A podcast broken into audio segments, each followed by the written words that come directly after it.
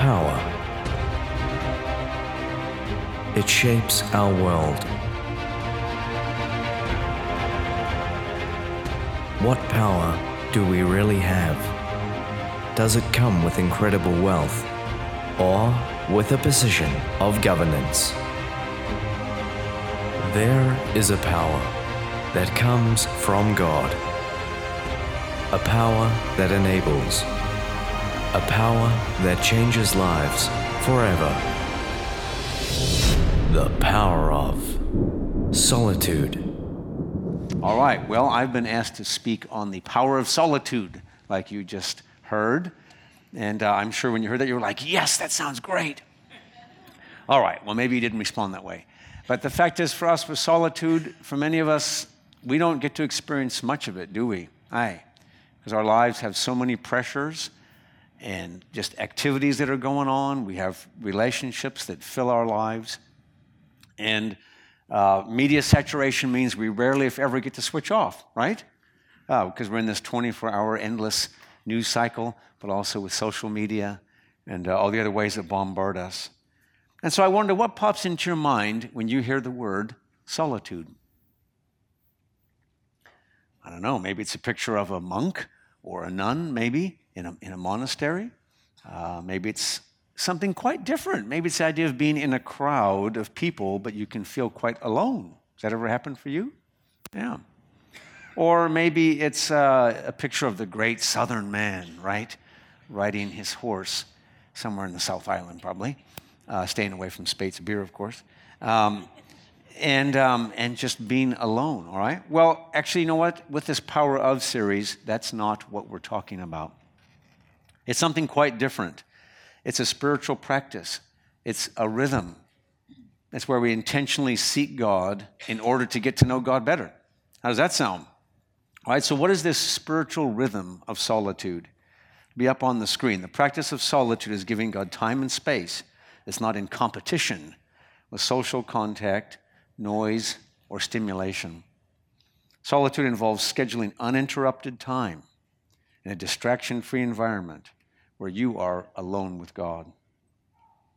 All right, now I know that getting alone with God might sound impossible uh, to you, but it is possible. You can do it. Because if we're to grow deeper in our friendship with God, if we're to have God's sustained power in our lives over time.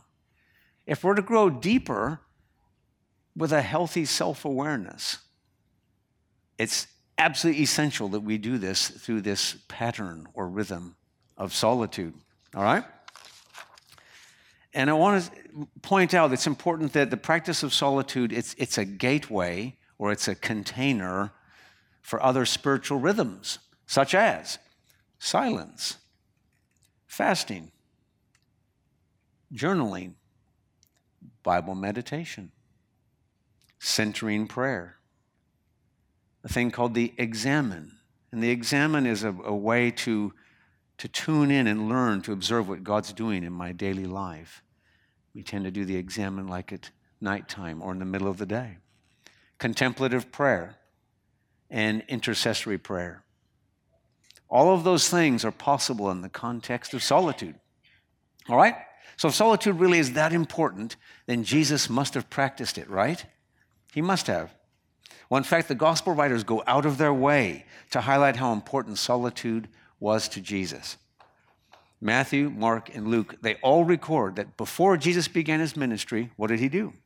He had 40 formative days of solitude in the wilderness. Uh, listen to what Luke verse 4, verses 1 and 2 say. It's up on the screen. Jesus, full of the Holy Spirit, left the Jordan after he was baptized. He was led by the Spirit into the wilderness, where for 40 days he was tempted by the devil. He ate nothing during those days, and at the end of them, he was hungry. And yes, I would be hungry after those 40 days. Well, listen, at least eight times the Gospel of Mark stresses Jesus' pattern of going and having time alone with his Father. In fact, in the first chapter of Mark, in verse 35, it says this Very early in the morning, while it was still dark, Jesus got up, left the house, and went off to a solitary place where he prayed. Luke also picks up this theme in Luke 5, verses 15 and 16. Yet the news about him, Jesus, spread all the more, so that crowds of people came to hear him and be healed of their illnesses. But Jesus often withdrew to lonely places and prayed. Notice that. Well, we're going to come back to that pattern of Jesus's in a few moments. But I can hear you saying to me, you know, Eric, my life is super busy. It's pretty maxed out. So why really is this solitude thing so important? Well, Richard Foster, uh, who's an author and he's best known for his book called Celebration of Discipline, he has this to say about the power of solitude. If we possess inward solitude, we do not fear being alone, for we know that we are not alone. Neither do we fear being with others, for they cannot control us. They do not control us. In the midst of noise and confusion, we are settled into a deep inner silence. Whether alone or among people, we always carry with us a portable sanctuary of the heart. Isn't that good? A portable sanctuary of the heart. Well, what Richard Foster is saying there is that solitude is this formative place because it gives God's Spirit space to do a deep inner work inside of us. And when there's, where there's no one to watch, there's no one to judge, there's no one to interpret what we say, the Holy Spirit often brings us face to face with uh, hidden motives and with compulsions. That certainly has been my experience. The world of recognition, achievement, and applause just disappears, and we're suddenly kind of front and center, facing God with no props. And it was in solitude that Jesus did battle with this intoxicating temptation of achieving his kingdom and identity in the power of self, wasn't it? The devil offered Jesus a false self. That's what he offered him a quick and easy way to achieve power and glory. And fortunately for us, Jesus didn't give in to that temptation, and it was a very real temptation for him. Jesus chose his true identity as God the Son as the Father's beloved Son. That's what he chose. And during his three years of ministry, Jesus returned again and again to solitude, where, where the adrenaline rush of the attention and the adulation of the crowds could be put in their proper perspective. And that was essential for Jesus, just like it's essential for any of us who follow him and serve him. Solitude with God the Father was a way Jesus remained closely aligned with his true identity in God. And so Jesus was as committed to this inward journey as he was committed to the outward journey of his public ministry. Because for Jesus, one fed the other. Does that make sense? Yeah, there was no way Jesus could do one without the other. That's what he modeled to us. All right, so something I've wondered about is why so often do we respond so strongly to criticism? Have you ever wondered about that? Or maybe that just happens for me. All right? Sometimes we're insecure, or maybe we have a problem, you know, with pride, or we're not open to input. But it might be because we live in bondage of what others think of us. You know, we can crave the approval of people. You know that you have this addiction, this addiction approval addiction if you habitually compare yourself with other people, if you live with a nagging sense that you are not important enough, if you get envious of another person's success, if you keep trying to impress important people, those and other signs are signs that I've got this approval addiction, that many of us have that. And it can be a real problem for pastors and Christian workers, right? Because we're very visible, in public ministry, and it's a temptation to become approval addicts, where all we care about is people's opinions, right? And it's like the old preacher's story who said this I was leaving my last church, and a woman at the farewell reception was weeping. Don't be sad, I said. I'm sure the next pastor will be better than me. And that's what they said last time, she cried, but they keep getting worse. yes, there you go. There you go. Yes. And of course, that never happens, does it? Um, you know, and I've found that over 30 years, there's just the only way that I can truly avoid approval addiction is if I have regular time alone with God.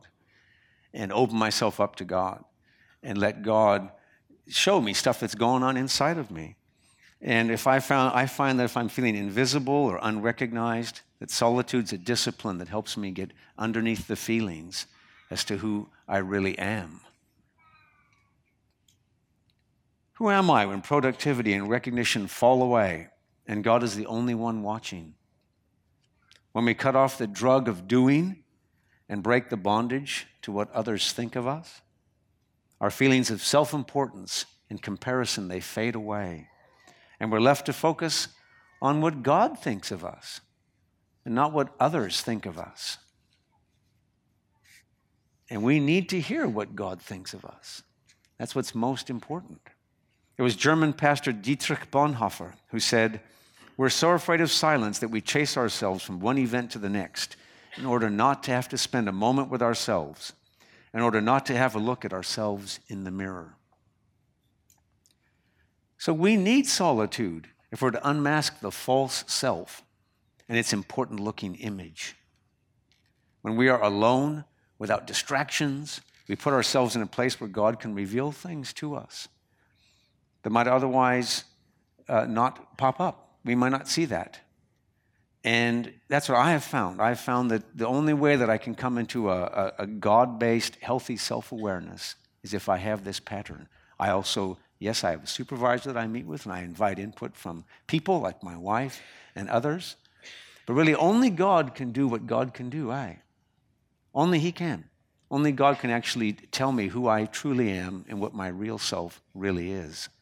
And that comes from a very consistent, ongoing pattern of learning to wait on Him and taking the time to do that. And I found that to be absolutely life changing for me. All right?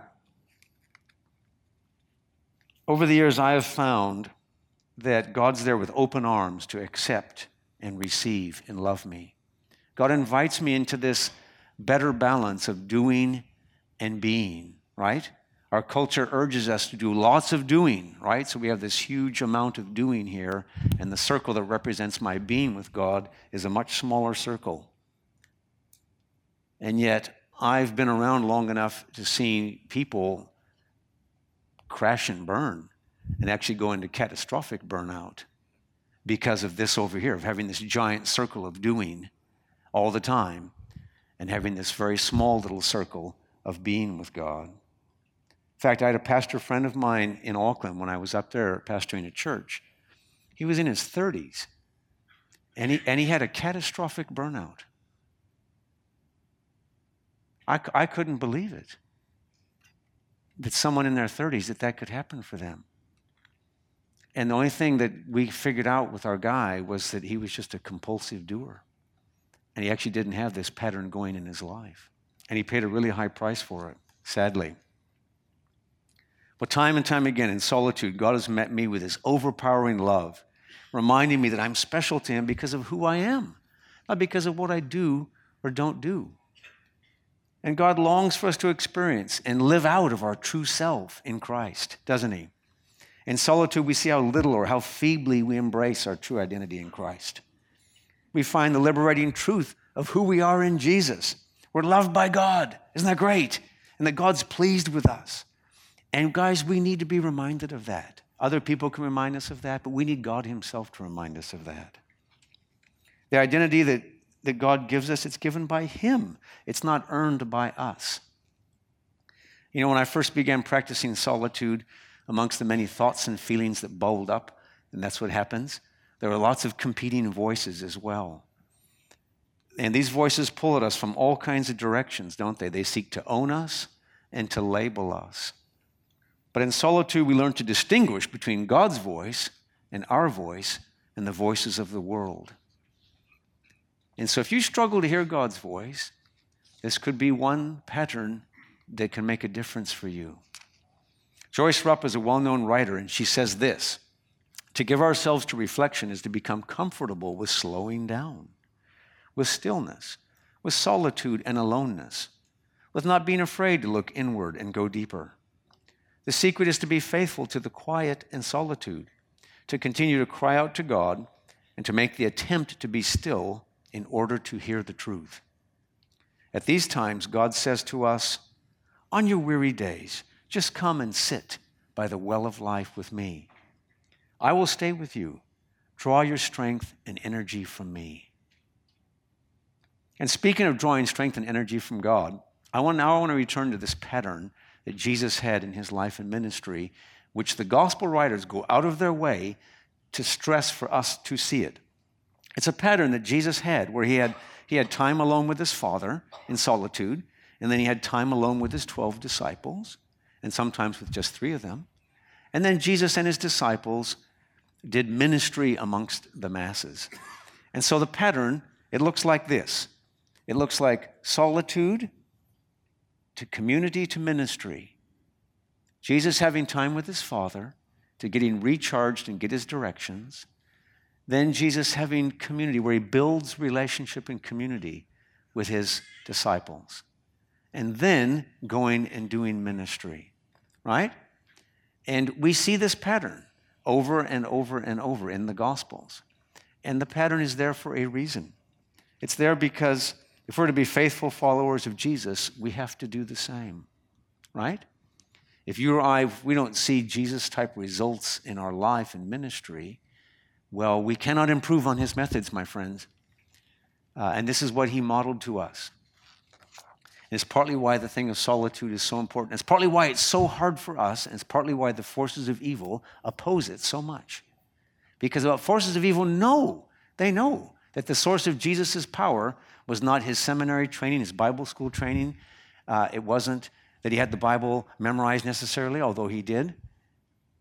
It was the fact that he had time alone with his father that was this life giving friendship and relationship. And that was the absolute source of the power of his life because Jesus was fully human and he was fully divine. And in his humanness, he needed to be recharged and refilled with God himself. That's why this thing is so important for us. All right, here's some benefits of solitude, just in case you're not convinced already. Here they are. It quiets the internal noise so you can hear God better, which that's probably just enough right there. You can get set free from constantly living your life in reference to other people. How good is that?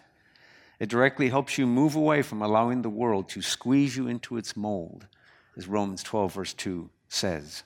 It gives you time and space to internalize truths and insights, resulting in a more focused and effective life. And a very famous figure of the 20th century did solitude for this reason, and his name was Winston Churchill. And you may not know that, but Winston Churchill, who was not religious, he would go and have quiet moments of solitude for that reason right there. It would give him time just to reflect and shut out the voices that were competing so he could focus. All right, enables God to fill you afresh with Himself, which we were just looking at that, with solitude to community to ministry. All right, over the years, I've practiced solitude in a big variety of ways. All right, so I'm going to tell you a little bit of my story. Uh, I've practiced solitude in driving to work. Now, think about that. Many of us here, we drive to and from work. Well, you know what? Try driving to work or to school, if you drive a car to school, um, with uh, the radio off and with the music off and just have quiet and just capture that moment and just talk with God. Say, God, what might you want to say to me or show me? Although keep your concentration, please, folks. Um, all right? And uh, have a, or have a regular stop of quiet reflection with God before returning home from work. You know, when we lived in Oregon, my wife and daughters, and I worked in the business world in IT, I'd get really stressed out at the office. And I found I would come home and I would tend just to dump my frustrations on my family. And so I found a spot in a bend in a river that was near our house on the way home, and I would pull in there and just park my car, whether it was raining or not raining, because it rains in Oregon a lot. And I would just sit there in a quiet moment and just commune with God and, and say, and just tell God what was going on. And I would just kind of whoop, push my stuff onto God, just kind of give it to Him and have a quiet moment just to, to receive from Him. And guess who benefited from that? Yeah, my wife and two daughters. They benefited from that because I came home a different person. And I also benefited because I learned to listen to God and to hear his voice. In fact, God would speak to me about my coworkers and what was going on in my business work and, and world. And so that became an essential pattern for me where God would give me insights. And that would not have happened if I did not have this commitment to having this solitude kind of practice. Regular walks along the beach or in the mountains, time alone in baches to pray and seek God, early morning prayer, regularly visiting retreat centers for half day and full day retreats, which I'm fortunate to be able to do that uh, in, in my work. And my wife Karen and I, we did a week long silent retreat at a Trappist monastery in Oregon. And the Trappists is an order of monks. They're actually called Cistercian monks. It's kind of a weird word, but they've been around several hundred years. And the Trappists are Catholic monks who allow non Catholics to come and visit their retreat centers. All right? So that you come as a guest. And like the one we went to had an entire guest wing built for guests, where it was away from where the monks live and, and do what they do. And yet the monks would let people like us just come and jump into their prayer pattern, their, their Benedictine prayer pattern, which is pretty cool. Um, where you could just do your own retreat, you could go on walks, or you could be in your room praying, thinking, reflecting, or you could jump into their prayer pattern, which is like chanting with Gregorian chants, although I don't do that. Um, and, and other things that they had, like silent prayer. They had like a whole building devoted to silence.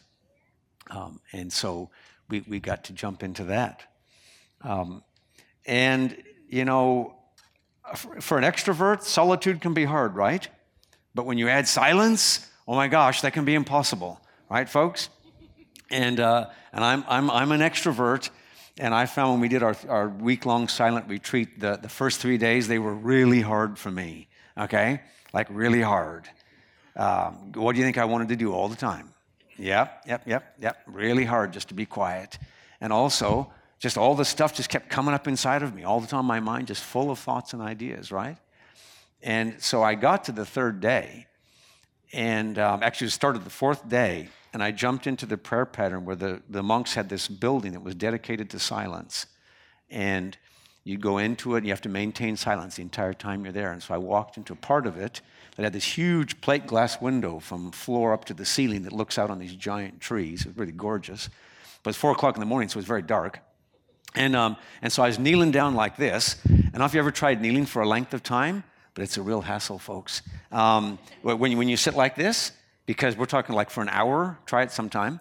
Um, and um, so we're sitting there, and um, I'm just kneeling, being quiet, being quiet, and all these thoughts are flooding up in my mind like would have been happening for the previous three days. Um, and then suddenly, at about the 20 minute mark, these voices and noises just stopped. And I just experienced silence true silence.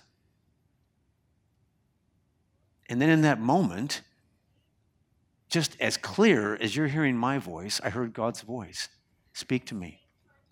And God said something to me that was absolutely unique and real and right for me right at that moment. And it came with this overpowering sense of God's peace that just flooded me from top right, right down to my toes. And it was the most beautiful moment of, of an encounter with God. And you know what happened as a result of that? My life changed because uh, Eric the extrovert became a fan of silent retreats, right? And, um, and I, I, was hooked. I became hooked, hooked after that because of just what happened. And in fact, uh, partly why I'd been inspired to do that was a guy called Peter Scazzero, who was and is a pastor in New York City He's an Assemblies of God pastor, and he was he'd started a church in in one of the most ethnically diverse parts of New York City, the city that never sleeps. Okay, and um, his his postcode had 167 distinct ethnicities. Imagine that. And so their church was this very multicultural church and was busy and all kinds of stuff. And Pete was just addicted to activity and ministry and going for it. And he almost burned out and in his almost burning out and being knocked out of ministry, he decided to reinvent his life. And in, in so doing, he rediscovered discovered the contemplative stream of Christianity, which is this monastic stream. So he started visiting a monastery in upstate New York. And it just changed his life because he had never stopped. He'd never had a pattern of stopping and being quiet intentionally just to wait on God. All right? You can read about it in a book called Emotionally Healthy Spirituality, okay, by Peter Scazzero. I highly recommend it. It's an invitation to do life differently than the compulsive and obsessive way that we normally do life in the Western world. All right? There you go. That was just for free. All right. Now listen, you might be a bit concerned about solitude, and so here are, you know, some helpful questions for you. All right, here's some questions. They're going to be up on the screen. Question for you. How or when do I resist being alone?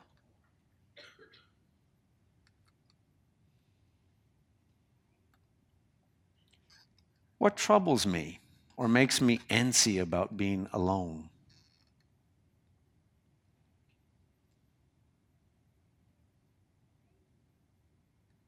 When have I felt most comfortable being alone or most uncomfortable?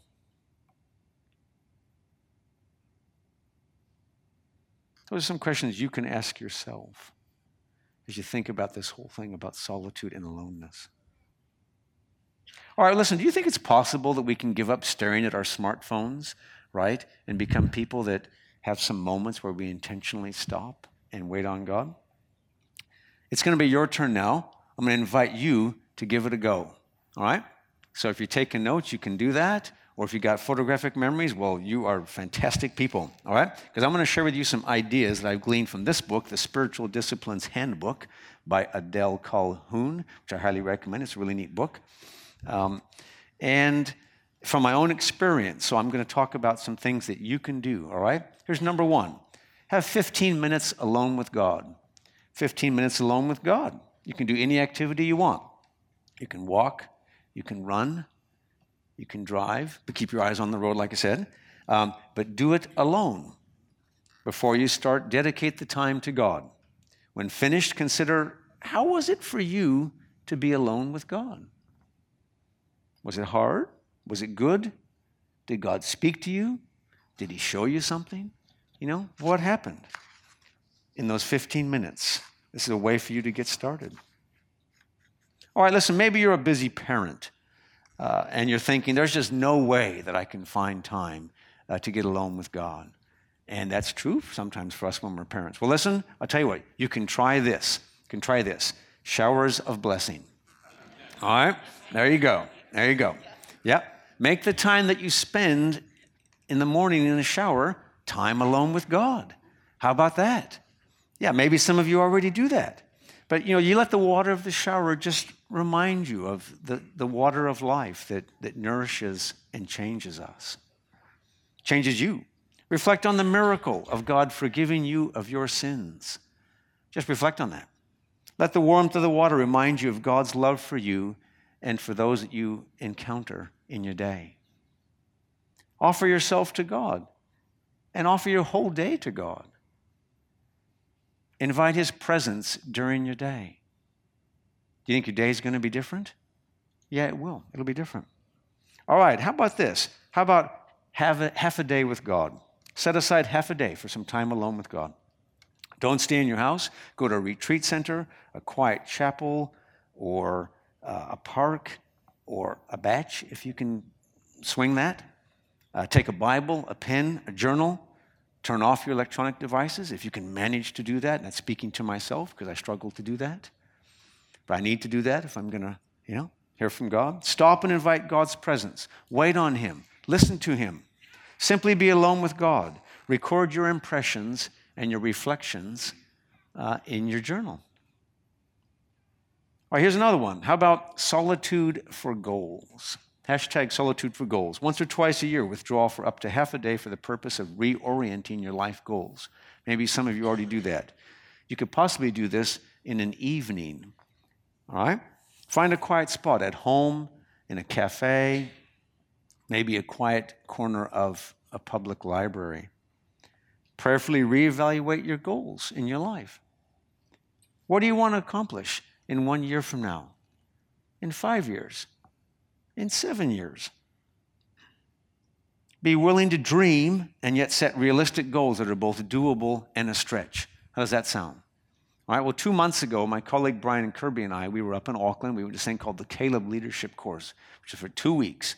Part of it was this 24 hours of solitude where they gave us some assignments actually that we had to do during that time.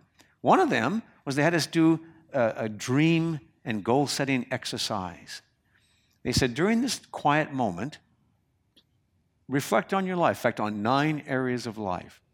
Write down the way your life is now in these nine areas, and then just write down some goals in these nine areas over the next seven years. And I thought, oh my gosh, how am I going to do that? Seven years.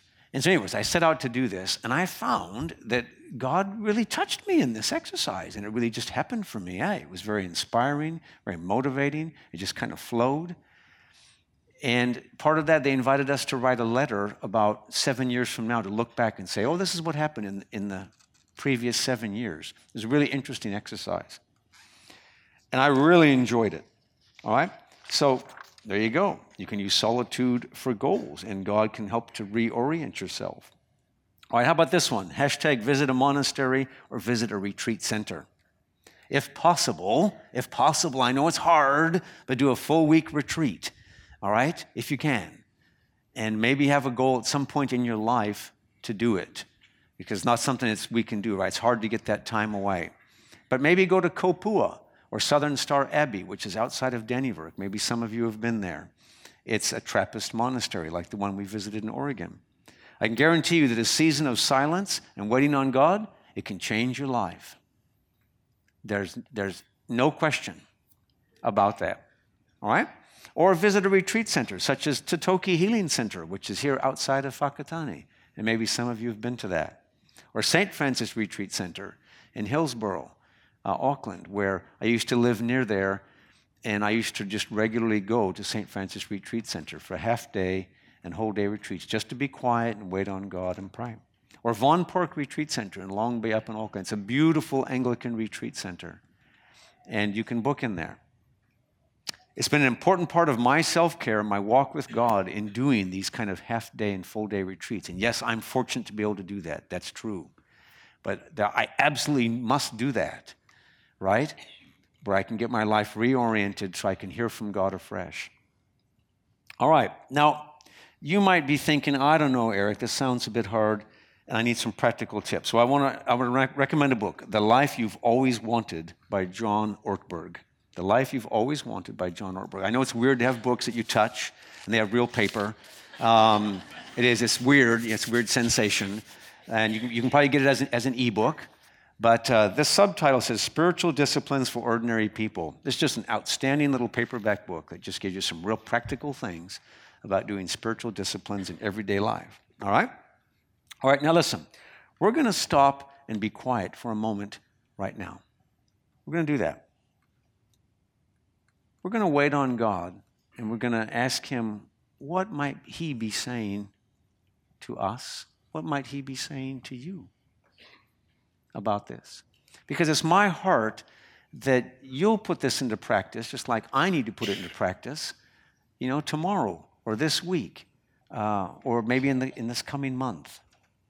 All right? So let's take a few moments. You know, sometimes church buildings are called sanctuaries. And what is a sanctuary? Sanctuary is a safe place. So in this moment, this is going to be a sanctuary a safe place where we can connect with God and wait on God. We're going to do something a little different this morning. Instead of having the band come out and do a final song, we're going to turn this into kind of a, a chapel slash sanctuary where we're going to wait on God and listen to Him. And so, as we do that, you might need to get up and go and hang out with people in the foyer or in the cafe, and you're welcome to do that. But we're going to keep those auditorium doors closed for a while. And so, for anybody that wants to linger, you're welcome to linger and actually put this message into practice. How does that sound? So, I'm going to lead us in prayer in a moment, and then we're just going to go into a time of waiting on God. If you do need to leave, could you just get up quietly and leave because other people might want to stay?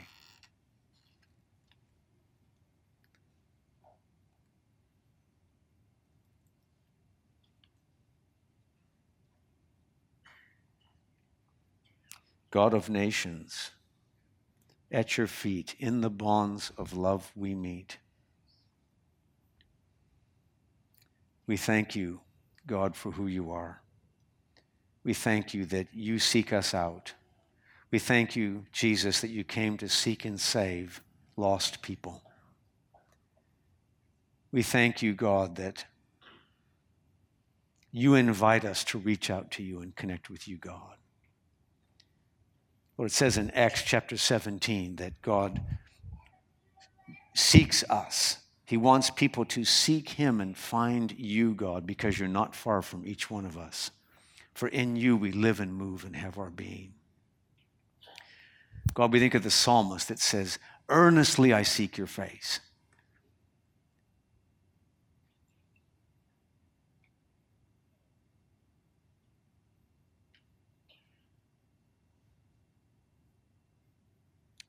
God, we turn our hearts to you now in this moment.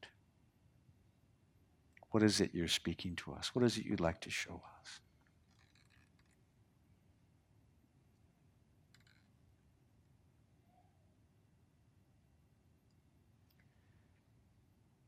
If you're comfortable, I would invite you to put, change the way you're sitting in your chair.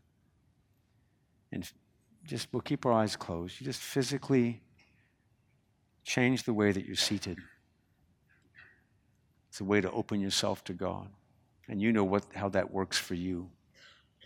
For me, I have to put my feet on the ground. I need to open, put my hands out, my arms out and open myself to God.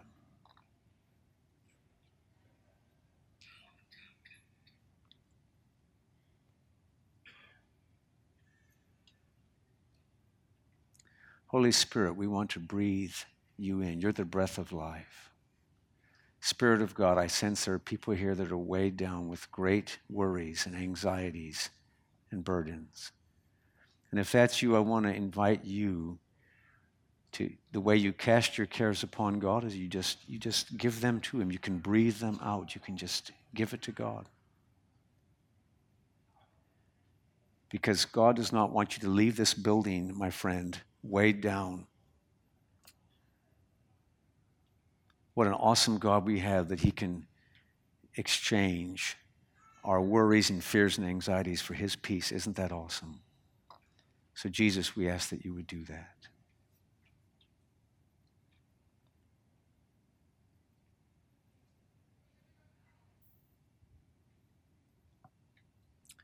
I'm going to formally finish this time now. And we're going to continue to be quiet, however. So if you'd like to stay and linger, feel free to do that. If you do want prayer, feel free to come up to the front and there'll be someone here to pray with you. God, we thank you that you're preparing us for eternity, that you haven't just brought us to this beautiful friendship with yourself in Jesus the Bible calls being saved, to be made right with you just for today. We thank you, God, that you're preparing us to be with you forever and ever and ever. How awesome that is. Lord, I pray for myself and for all of us here that we would cooperate with you in the work that you're doing in our lives, that you're creating us in Christ Jesus, making us more like your Son. And I pray, Lord, that as we would go from this place, that we would be people who would be responsive to you, God, and to your voice. And that we would continue to grow and change and become the people that you've made us to be. And so I want to speak out your blessing over everyone here. Lord, that you would make your face shine on us. You would be gracious to us. You would bless us with your peace. We do that in your mighty name, Jesus. Amen.